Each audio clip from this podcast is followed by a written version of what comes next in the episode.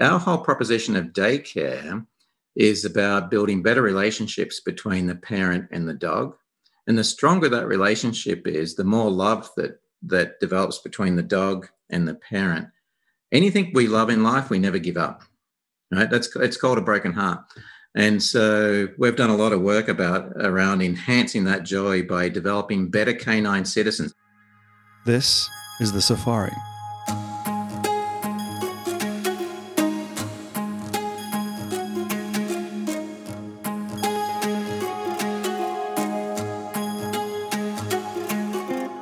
The Safari is a tour around the consumer, brand, and retailing industry. And we have the great privilege here at my company, Traub, to really be exposed to many of the great minds of the industry who are forming and shaping the future of many different parts of the consumer brand and retail world. And I felt it was quite interesting for us to be able to not only learn from all of those people as we do every day, but uh, memorialize it into a podcast, which could then be shared with many of our friends and clients, and, and you, obviously, the listener. Welcome back to the Safari. This is Morty Singer, and we are in April 2021 at this recording. And today we are going to talk to a really interesting guy, uh, Neil Gill, who is the CEO and president of Dogtopia. And what Dogtopia is, is at the nexus of what I would say new retail and the pet industry. And it is a daycare center for uh, dogs in particular, whereby their millennial parents, and, and as he calls them, a, a millennial um, uh, young woman uh, who is very, very engaged with their pet and cares deeply about having them uh, taken care of. And it's more of a mindful environment. It's sort of a spiritual environment as well uh, for these dogs to go to. And um, it's really quite wonderful. And he's also, you know, for 35 years, he's been you know, at the forefront of franchising. Uh, the international uh, franchising as a franchisor and a franchisee of many different concepts across restoration, coffee, etc. And so this will be an education not only on the pet industry, but also in how to franchise as well. So let's get started. Neil, thank you so much for joining me on the safari. How are you today?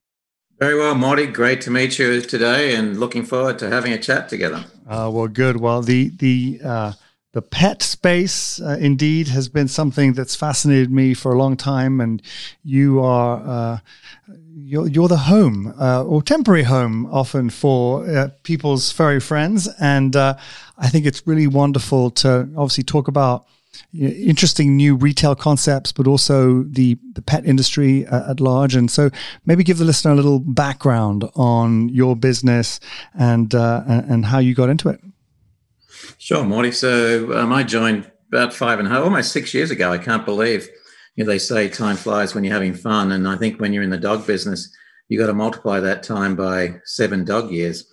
And so certainly true in our world. And uh, interesting sector in the sense that, you know, working through the pandemic, it's proven to be pandemic resistant. Through the recession, it proved itself to be recession resistant and um, when I stepped in back in 2015, I made an absolute uh, commitment to our franchisees, because we're a franchise based organization, to focus and double down on daycare as the core revenue channel. And um, during the pandemic, that paid massive dividends because it was that part of the business that really was pretty much unaffected. So, whilst people stopped traveling and they didn't have the need for the boarding services anymore, um, the daycare side of things continued on its growth path. And so, and what's been interesting, Marty, is that um, you know we've all seen the the puppy pandemic that's taken place you know during or you know we call it the puppy binge where 53% of millennials have gone out and got themselves a puppy. Yeah. And uh, and then on top of that the other piece that no one's talking about is the kind of zoom distraction that um, dogs in the household cause and so what we've seen is this combination of, you know, the puppy piece, um, you know, and the amount of work, because people don't realize the amount of work bringing a puppy into the home is, you know, when they're trying to do it themselves. It takes a village to raise a, a, a well balanced puppy. And then the second piece is this distraction that takes place during Zoom sessions. So, and we saw that change over time. So, at the beginning of the pandemic, people loved the concept of working from home, having their dog kind of walk across their um, cameras or climbing. It was charming. It was considered charming for, for about a week. Uh-huh, exactly. It was charming. That's a nice description. And then the barking and not being able to hear and things. And so people then started to realize that you know daycare was still a necessity during that period. But um, it is a great sector, Morty. It's a sector that is continuing to grow and develop and mature.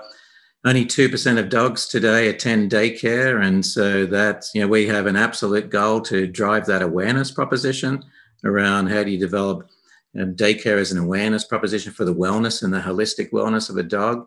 So, you know, one of the the three areas we focus on as an organization is um, socialization, the education, and the exercise of a dog. So 62% of dogs in the US are obese, and we have an absolute goal to help parents address that problem. Yeah. And um, I was talking to a, a professor at a university last Friday who's been studying uh, the coronary disease within dogs, and they they um, assume about 30 because they don't have the actual facts yet because they haven't been able to do proper studies. But they're assuming about 30% of dogs um, contract some form of coronary disease in their life. And so, a big part of our proposition is how do we create training and development programs within our daycare model through our canine coaches to um, develop healthier dogs. Yeah. Yeah. And so, and that's you know what we have defined as being a dogtopia dog. And so, so, so before the pandemic, uh, the two percent of people who send their dogs uh, away um, uh, for the day, was it historically always people going on vacation or going on business trips, or would was there a group of people who said, you know what, I'm at home, but I'd like to put the dog, or you know, I'd like to put the dog into into daycare for some other reason, or, or and has that changed since the pandemic? Yeah, good question, Marty. It's it's an interesting sector. So when I joined in 2015, the thing that really painted the picture for me of the opportunity was I attended the largest dog daycare and boarding expo over in Hershey Lodge, right? Like who could resist a, a conference at Hershey Lodge? And um, and I got to meet 600 independent operators because there's about 6,600 independents in the country, and um, and so they're our main main competitor, and and some of them do a really wonderful job in the space of delivering daycare services, but most are focused on the boarding revenue. And so the industry was born out of providing like what we call kennels or boarding centers so that when parents do go away, they've got somewhere safe to put their dog. What we saw you know, what I saw back in 2005 was this real opportunity. There was not a single brand in this country that focused on daycare as, as the core channel within their business. And so everyone was focused on the boarding side of things. They were focused on the grooming and the spa services. Mm-hmm. But no one said, hey, you know what? There is not a single brand in this country that's providing high level, holistic services for the dog on a daily basis. Yeah. And so that's when I pivoted the business. So we started in early 2016 in redeveloping um, not only our people, but all of our systems and our tools and our processes. Yeah, yeah. So we scrapped everything that we had. Interesting. So it sounds like you, you, sort of elevated the dog daycare experience on the on the one hand, but on the other, instead of it just being a place to be dropped off, it almost feels like you know they're going to sort of a place for socialization, education, exercise. It's almost like going to a hotel or a, or a, or a spa almost for a dog? Um, yeah, I mean, partly, Marty, but we, we consider it to be more of an education. So it's we've emulated a lot of what the children's daycare have done. So our core target demographic is the female millennial, and she treats her baby like it's her child, and so do we. Yeah. And so, and if we're really serious about that, which we are, then you've got to take it to the full extent. Yep. And so, the design of our location, so like our head of real estate and design has spent 26 years in the children's daycare sector. So, Kathy's now been with me for three years, and we've done a complete redesign of our spaces to ensure absolute safety. So, our HVAC systems are some of the best in the world in ensuring that we're not sharing pathogens between different rooms because we separate our dogs by size and temperament. Okay. So they go through an evaluation process before they join. And some, not all dogs make it, by the way. So we're quite exclusive in the sense of, of who becomes a Dogtopia dog. And so they go through an evaluation. Once they're accepted, they then join the classroom and they, they start to develop um, in that classroom environment. So we start with socialization because not all dogs are, are well socialized. And a well socialized dog is a dog that can hang out in a green belt and be safe in a green belt, that's calm when you have visitors come and visit you at home, that you can take out to restaurants, that you can live in an apartment peacefully. And so, and once the dog learns its basic socialization techniques by hanging out with other dogs, then we move on to some of the education components where we work with them on basic commands. So sit, stay, door control is a big one so mm. that we teach them to be calm when the door opens, right? Because they get excited when new dogs are coming in, mm. right? Because they, particularly if it's their BFFF, right? Their best furry friend forever. And by the way, Marty, we've trademarked that, right? So uh, we believe so much in the in the daycare model that we trademarked BFFF because we know part of the research that I did early in the piece was we know that dogs in daycare meet their best furry friend and they fall in love with each other. It's quite incredible the relationships that develop in those playrooms. Yeah. And then they pine for each other when they're not in daycare. And then, of course, exercise. So the canine coaches, our canine coaches, are some of the best trained in the world. So we've worked with two of the largest dog training schools and all of our training for our coaches has been nationally recognized and certified by two of the largest dog training schools in the US. Hmm. So we're super proud of that. So our canine coaches are very sophisticated. And so you have a, a franchise model. Do, are any of your stores uh, company owned and operated, or is it 100% franchise? So six of the 159 that are operating today um, are company owned. And know, we're a franchise business, so I have no desire to build a portfolio of company daycares. Our support office, which has in excess of 40 people, you know, they're there to support our franchisees. I've been in franchising since I was 15, Morty. Yeah, I saw that. You, you've been doing it for a long time. And so I know the support required to make franchisees successful. I've been on both sides of the fence, by the way, as well. Yeah. So I've been a franchisee and I've been a franchisor. And so I know what it feels like. I know what bad support feels like. And I know what great support can do for the business model. Yeah, I, think. And so, is it um, a North American primarily business, or where, where, what footprint do you have currently today? Yeah, so 35 states in the US and the four provinces of Canada. And uh, so at the moment, uh, predominantly, well, a totally North American model. Uh, we, we're constantly being contacted by you know different groups throughout the world to you know take the model with uh, Australia, for example, because of my background. So I get contacted a lot. Well, the UK, I, I imagine, must have. UK is a very solid market for daycare. There's a lot of independents operating there right now. And so that's another market that we feel um, is certainly a, a future proposition. Japan, um, China, Germany has um, a very strong dog uh, community as well. So there's certainly opportunity from an international point of view, but our focus right now is just building out the North American model. We will get the business to 400 locations by the end of 2024. We have, um, you know, as I mentioned, 159 on the ground. We have another 254 in the pipeline that we have to get opened.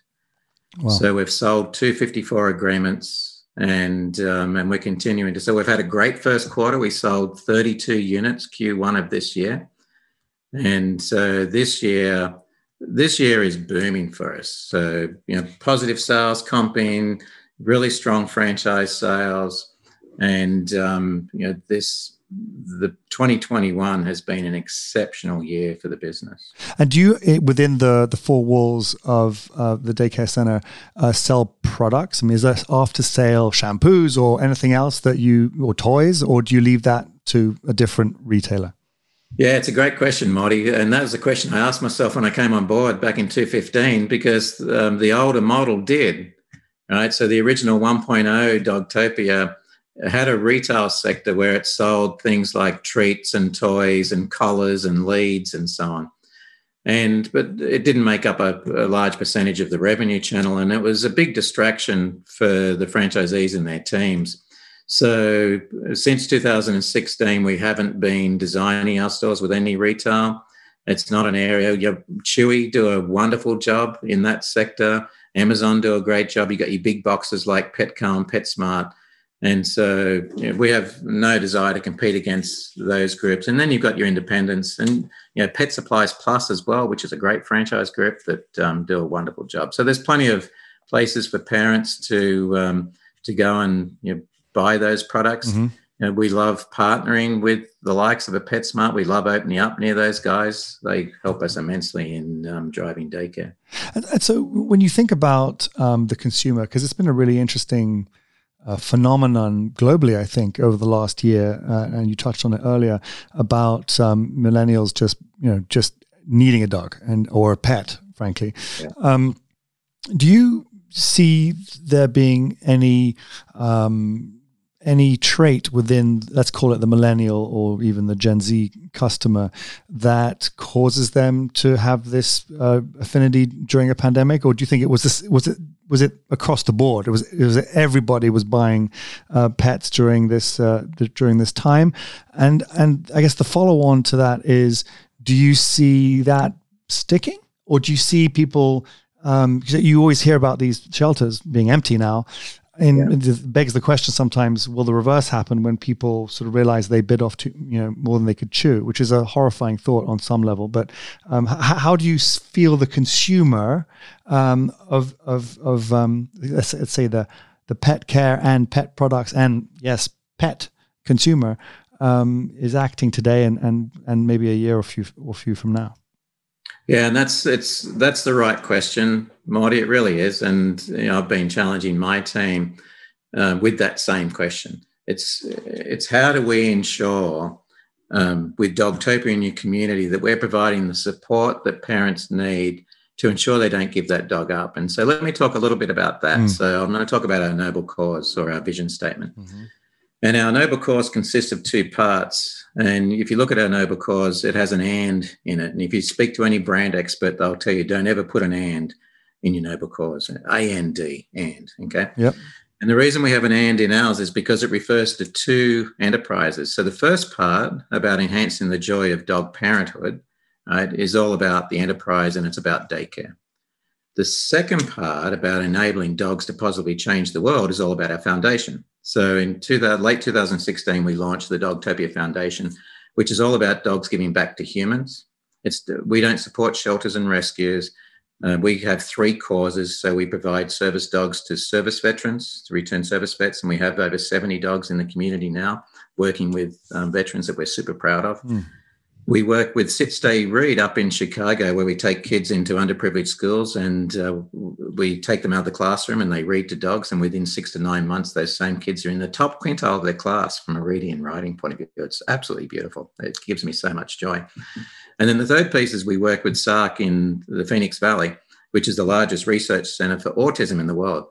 And uh, we've developed a training module to allow our franchisees to employ adults on the spectrum within our stores because working with dogs keeps um, adults on the spectrum calmer. Good for you. That's wonderful. And, and 84% of adults on the spectrum are underemployed. So that's the foundation. So if you come back to the first part of our noble cause about enabling dogs to, to, to oh, sorry, to um, enhancing the joy of, of um, dog parenthood, our whole proposition of daycare is about building better relationships between the parent and the dog. And the stronger that relationship is, the more love that that develops between the dog and the parent. Anything we love in life, we never give up. Right? That's it's called a broken heart. And so we've done a lot of work about around enhancing that joy by developing better canine citizens. That's why the canine coach gets so much training from us. Right. And so, and we've developed some um, parent development programs. So things like taking your dog out to a restaurant and how do you do that appropriately?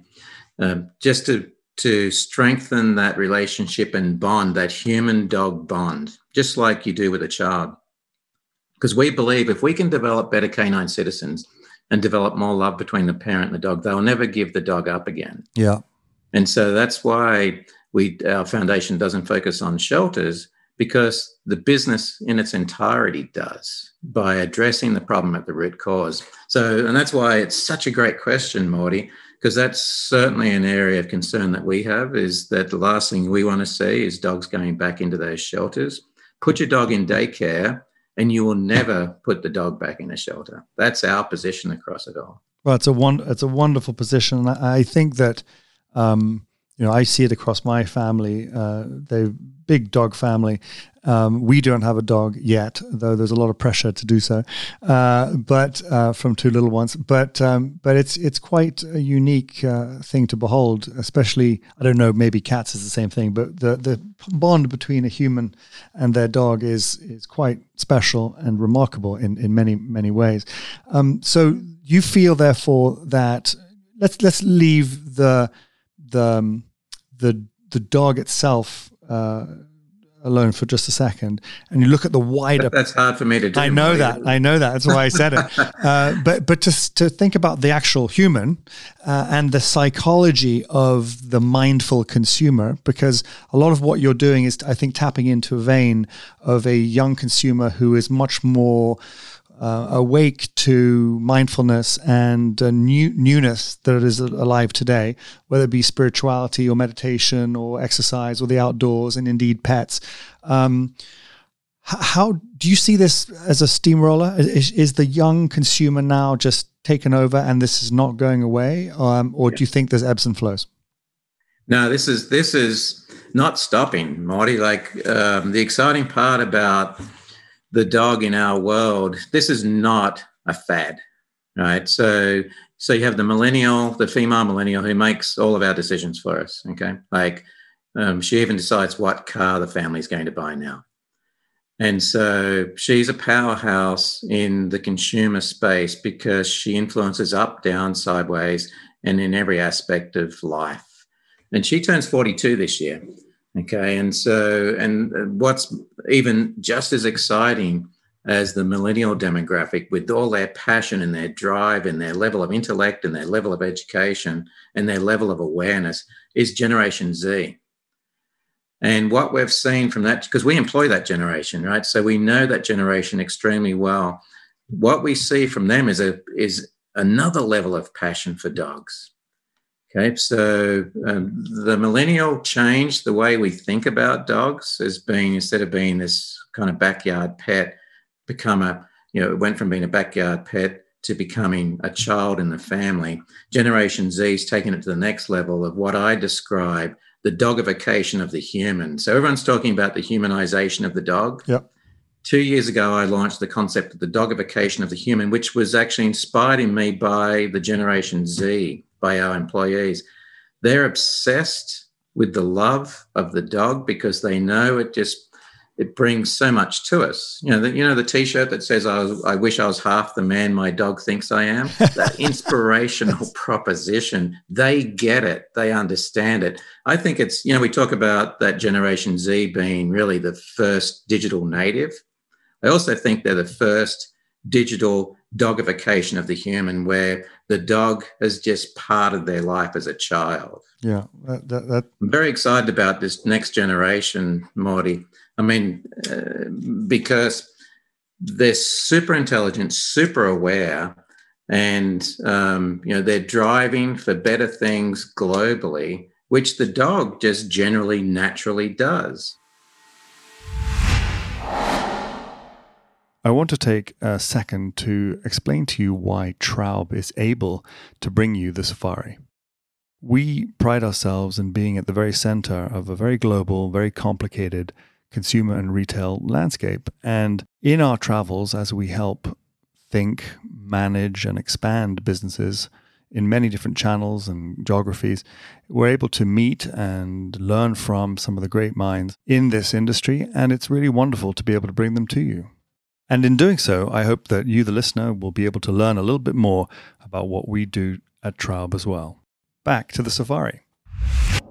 I think it's interesting that the term uh, woke has been vilified as a polarizing uh, word, but I think if you if you think about what it means is is being awake and being open uh, to new ways of thinking, or indeed ancient ways of thinking, right? And the, mm-hmm. the relationship between canine and and and uh, and human is as old as the hills. Um, and the that sort of pleasure and the the presence that one feels around uh, uh an animal or nature, and, and, yes, a dog, I think is um, is one of those things that is um, maybe so the antidote to um, to the digital world, maybe, uh, which I think is yeah, it's interesting. That antidote is an interesting proposition, and it's funny you use the word work, Marty. 2019 at conference, I actually delivered that term um, as a call to action for our franchisees, just to really understand that connection and that you know, that component of you know dogs are fundamentally work creatures. And we did a lot of work with a professor at the University of Arizona who spent um, 12 years examining that um, human dog bond. And he wrote a book um, called Dog is Love. It was uh, featured by New York Times. And he's proven that dogs are the only other mammal that love at the same level as a human does. So that love is true and it's real and it's proven. And um, so I was super excited about that whole concept, right? Because I'm a science geek. I have an engineering science background. And so, you know, I'm a big researcher. And um, and I uh, went out speaking to our pet parents about it, and I said to them, I said, look, we've worked with this professor, and he's proven something that's incredibly exciting. And they they were excited to, what is it? What is it? And I said that dogs literally love you the same way you love them. You know what their response was? What they said, I know. they said, I know. And so they didn't need 12 years of research to prove that like they knew from the love that their dog gave them. And that's that that's our pet parents. That they that's our incredible pet parents. So i could speak to you for hours on this this relationship that you describe between the human and the pet. But i, I also um, would be remiss to not um, speak to you as you know one of the one of the great experts um, and, and, certainly the, the the only expert we've had on this podcast uh, on the nature of franchising and I'd love you to spend a little bit of time, if you would, um, twofold. One, explaining uh, this, this, isn't your first rodeo in franchising, and maybe explaining some of the concepts that you've uh, worked with in the past, uh, both on both sides, franchisee, franchisor. Um, but also, um, I'd love to have sort of the top three tips for someone who is a brand uh, who believes they have something that's franchisable. What are the top three things to, to, you know, just, you know, do not get out of bed unless you've done these things uh, because you will fail. Um, so, twofold question. Yeah, and a, a, big question, by the way, yeah. Marty. That's a big question. There we go. I can just sit back now and watch you. so, um, my background. So, I started as a kid with KFC and um, uh, when it first launched in the Australian market. And Australia is an incredibly tough market to do business in, particularly back then when franchising wasn't, um, you know, just wasn't known. And you know, the Australian business community was built up by mum and pop businesses running independents. It's an independent marketplace. It really is. And so to take an American brand um, into a market that was you know, thousands and thousands of what we called milk bars at the time and developed that across the country. Was an incredible experience for me personally as a kid right? So and i did six years um, working with the development team to grow the brand. I was out opening new locations right as a you know as a as a kid and learning about business. I became the youngest um, general manager of a location. So it became the second highest location in the area. And then I would go out and I'd send teams out and open locations with them and with franchisees. And that was my kind of first taste of working with really entrepreneurial people within a system that's been proven. And I thought, wow, what a great combination, right? So I thought this franchising thing's got legs, you know, and this was, you know, by 15, I started doing that. So by the age of 17, um, I was pretty convinced it was a solid model. So then I went and finished my degree and, um, and then got involved in uh, some independent businesses and started to grow those. And just that gave me the chance to see the challenges of trying to do it without the proven systems. It took longer, cost more money, there was much more risk involved. So I went back into the franchise model. So I yep. went and joined um, KFC oh, sorry, uh, Pizza Hut, um, as a franchisee of, on the west coast of Australia. And so I became a franchisee with a group that owned the Western Australian market. And so I got a taste of, of what support can look like. Yeah. You know, with a with a large international group. Then I had the privilege of joining Brinker International, so um, for another six years. So, and I got to do some work with Norman Brinker, so the man that is really responsible for casual dining in the US. And this was back in the 90s when casual dining was still extremely cool. Right. So, because I and, I and I say that because it's kind of lost its shine now, right? The casual dining space. And um, and so we took the brand into the Australian marketplace and um, and opened up yep. um, Chili's restaurants in a sector that's dominated by incredibly good independent restaurants. And so um, from there, I then joined another American brand. So my entire career has been US based brands. Um, so a coffee brand called Gloria, Gloria Jean's Coffees. Mm-hmm. So at the time, 250 locations in the US market. And, um, and I joined the group in Australia when they had 50 stores. Now, the interesting thing about coffee in Australia is it's dominated by independents. So at that point in time, there are about 15,000 independent players in the space. And so, and we had this crazy idea to take an American brand of coffee into Australia, and we thought we could make that work. If, M- if any MBA student looked at that, they would tell you you were insane. Yeah. Right. What was interesting is that um, what we had to do, we had to reposition the entire brand. And in fact, that's where I met Ken.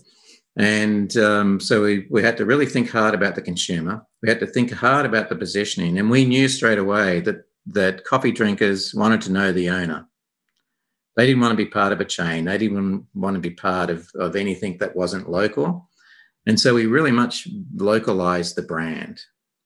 And then um, in 2003, we bought the brand globally in every part of the country except um, the US and Puerto Rico. Hmm. And then we developed it globally into 39 countries, over a thousand locations. Wow.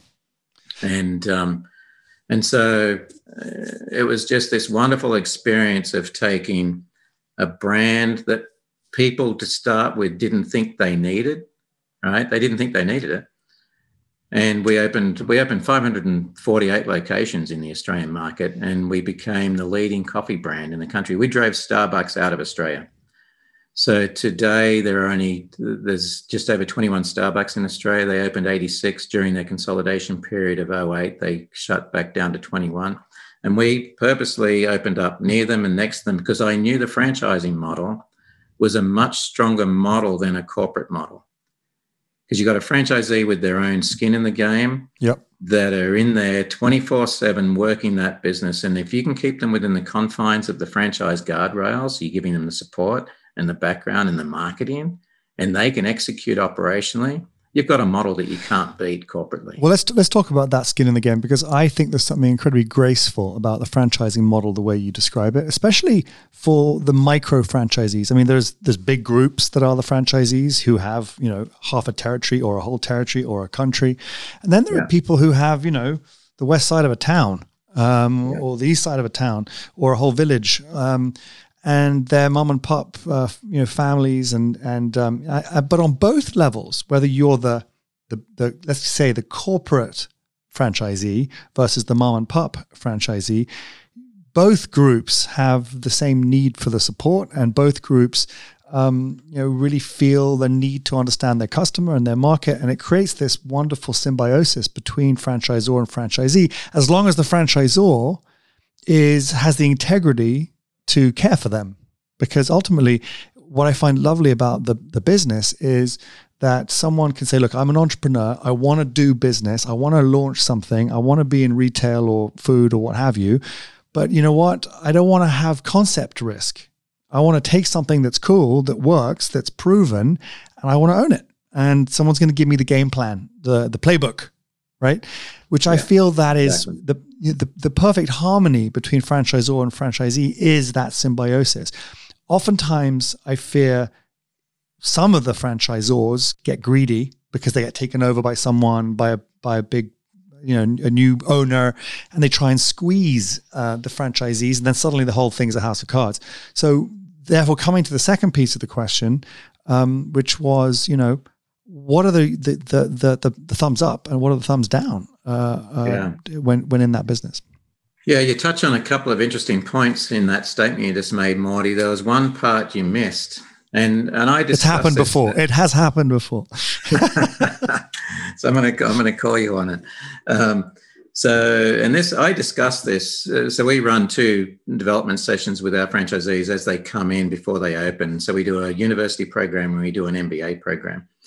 And um, I do a values sessions with our franchisees to talk about who we are, what do we stand for. That screen that behind me now are our values, Morty. Yeah. And so they're super important to me as the CEO to ensure. Well, let, let me read them because uh, the, the, this is a listening thing. So we chase, we love, we treat. Is that right? Yep. Uh-huh. Okay. And so, oh, and we, oh, there's more of them. We, stay, play. we play. There we go. Uh-huh. We play to our full potential. And so and a big part, you know, because you can set your noble cause or your vision statement. That's where you're headed long term. You have your mission statement, you know, which um, which should be the instructions manual on how to get to your vision or your noble cause. We call that our brand manifesto, and then our values we call our dogtopianisms, and that's how you treat each other on the journey. Right. So there's two parts to a really strong franchise relationship. So one part is exactly what you just said, Marty, with a franchisor who really understands the needs of both the franchisee, the consumer, so whatever consumer set you you're actually working within, but also your supply chain um, relationship. So there's you know the three-legged stool is what people refer to all the time, and the franchisor um, has to be humble in their approach around how they're providing constant 24/7 support to the franchisee. Okay, and that's um, and that's a responsibility that every franchisor has. Build the systems, build the tools, build the processes, and then build the brand. Okay. So, and then it's the third part of the franchisor's responsibility is to ensure compliance or alignment across the network because you join a franchise system for that the consistency of the brand and the offering. So they're they're the three responsibilities of what I see being a franchisor. The franchisee also has three responsibilities. Okay, and and the way the best franchise system works is when the two parties absolutely understand and respect their responsibilities and work cohesively together as true partners. And I think a lot of mistakes that franchisees, uh, franchisors make is they don't define those two responsibilities well. Okay, so you have to, you've got to develop your franchisees to understand what part they play in the relationship, just like you do in any relationship. Okay, like any any partnership that you have in life. And so the franchisee, their responsibilities are they have to take those system tools and processes and execute on them every single minute of the day. Execution, execution, execution they have to build their business, not the brand. Our job's to build the uh, brand. They have to build their business within their local community, particularly our world. Like we are a local community based organization. They have to build awareness within our local community. Right? And then they have to ensure alignment with the systems and the tools in the operation standards manual. And then together, there's a third piece to it. Together, you have to own the relationship and the noble cause. Right? You can't rewrite that noble cause. Every single person in the team have to be aligned across it. Rerun rerun workshops on pulling that apart and interpreting it and so on. And so there's kind of three parts to that relationship. It's franchisor responsibility, franchisee responsibility, the togetherness responsibility mm-hmm. of owning the relationship and being honest enough to be able to tell each other when you're dissatisfied with something. And so, and then, you know, as part of all that, you know, what I make really um, clear with our franchisees that we launch our systems at 67% right. Right. And the reason I do that is because if you wait to 100, you'll never launch anything. We have yeah. to move quick. This is a pioneering sector that no one else owns, that we're developing like no one else is developing. And so our systems we launch at 67. And so because my franchisees then tell me everything that's wrong with them and we fix them. Yep. Right. So we've got an incredibly intelligent intelligent group of franchisees who are really super engaged. And you know, during the pandemic, the unity that came together um, was just incredible. I've never seen a franchise system come together like this franchise system did. During 2020. Good for was, you. Good for you. What what a wonderful what a wonderful thing. What a wonderful little mini tutorial there. So thank you for that. Look, we're, we're amazing. I could speak to you for, for hours. I think on this stuff.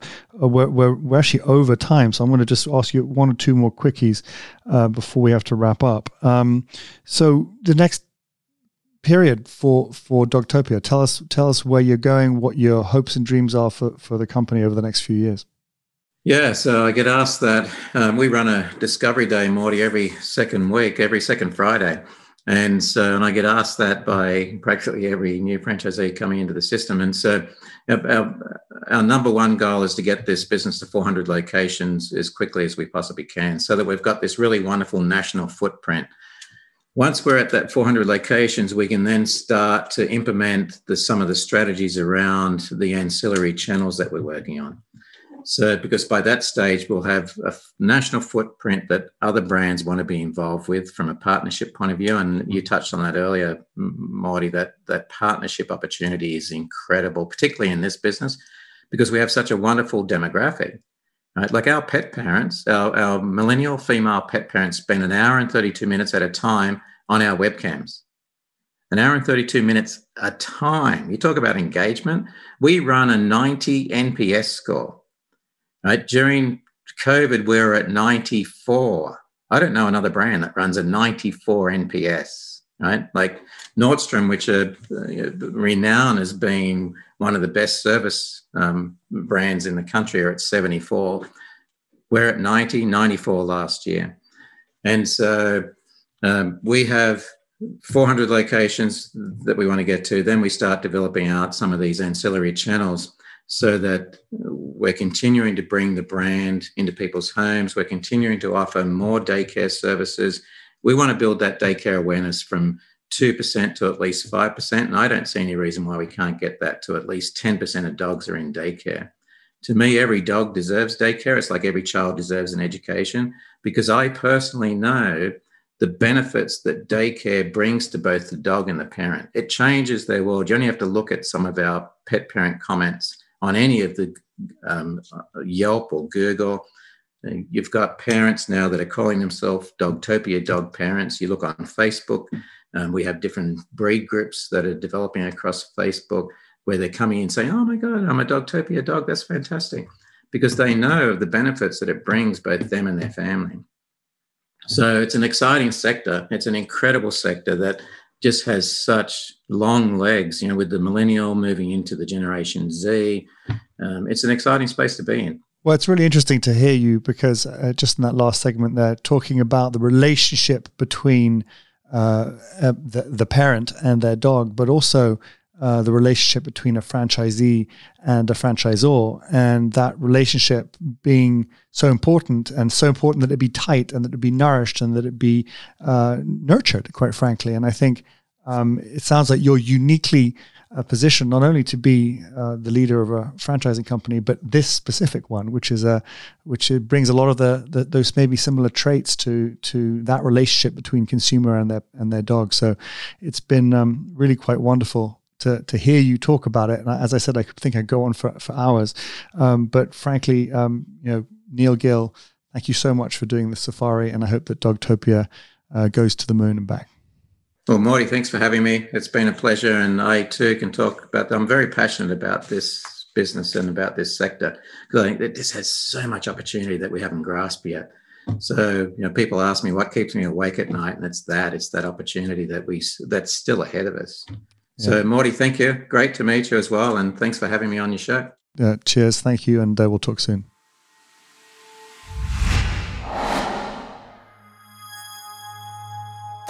If you want to learn a little bit more about Traub, you can go to traub.io, where you'll learn a lot about everything that we do. If you're enjoying the safari, please do share it with your friends and colleagues within the industry. And please also don't forget to subscribe and like it. Until next time.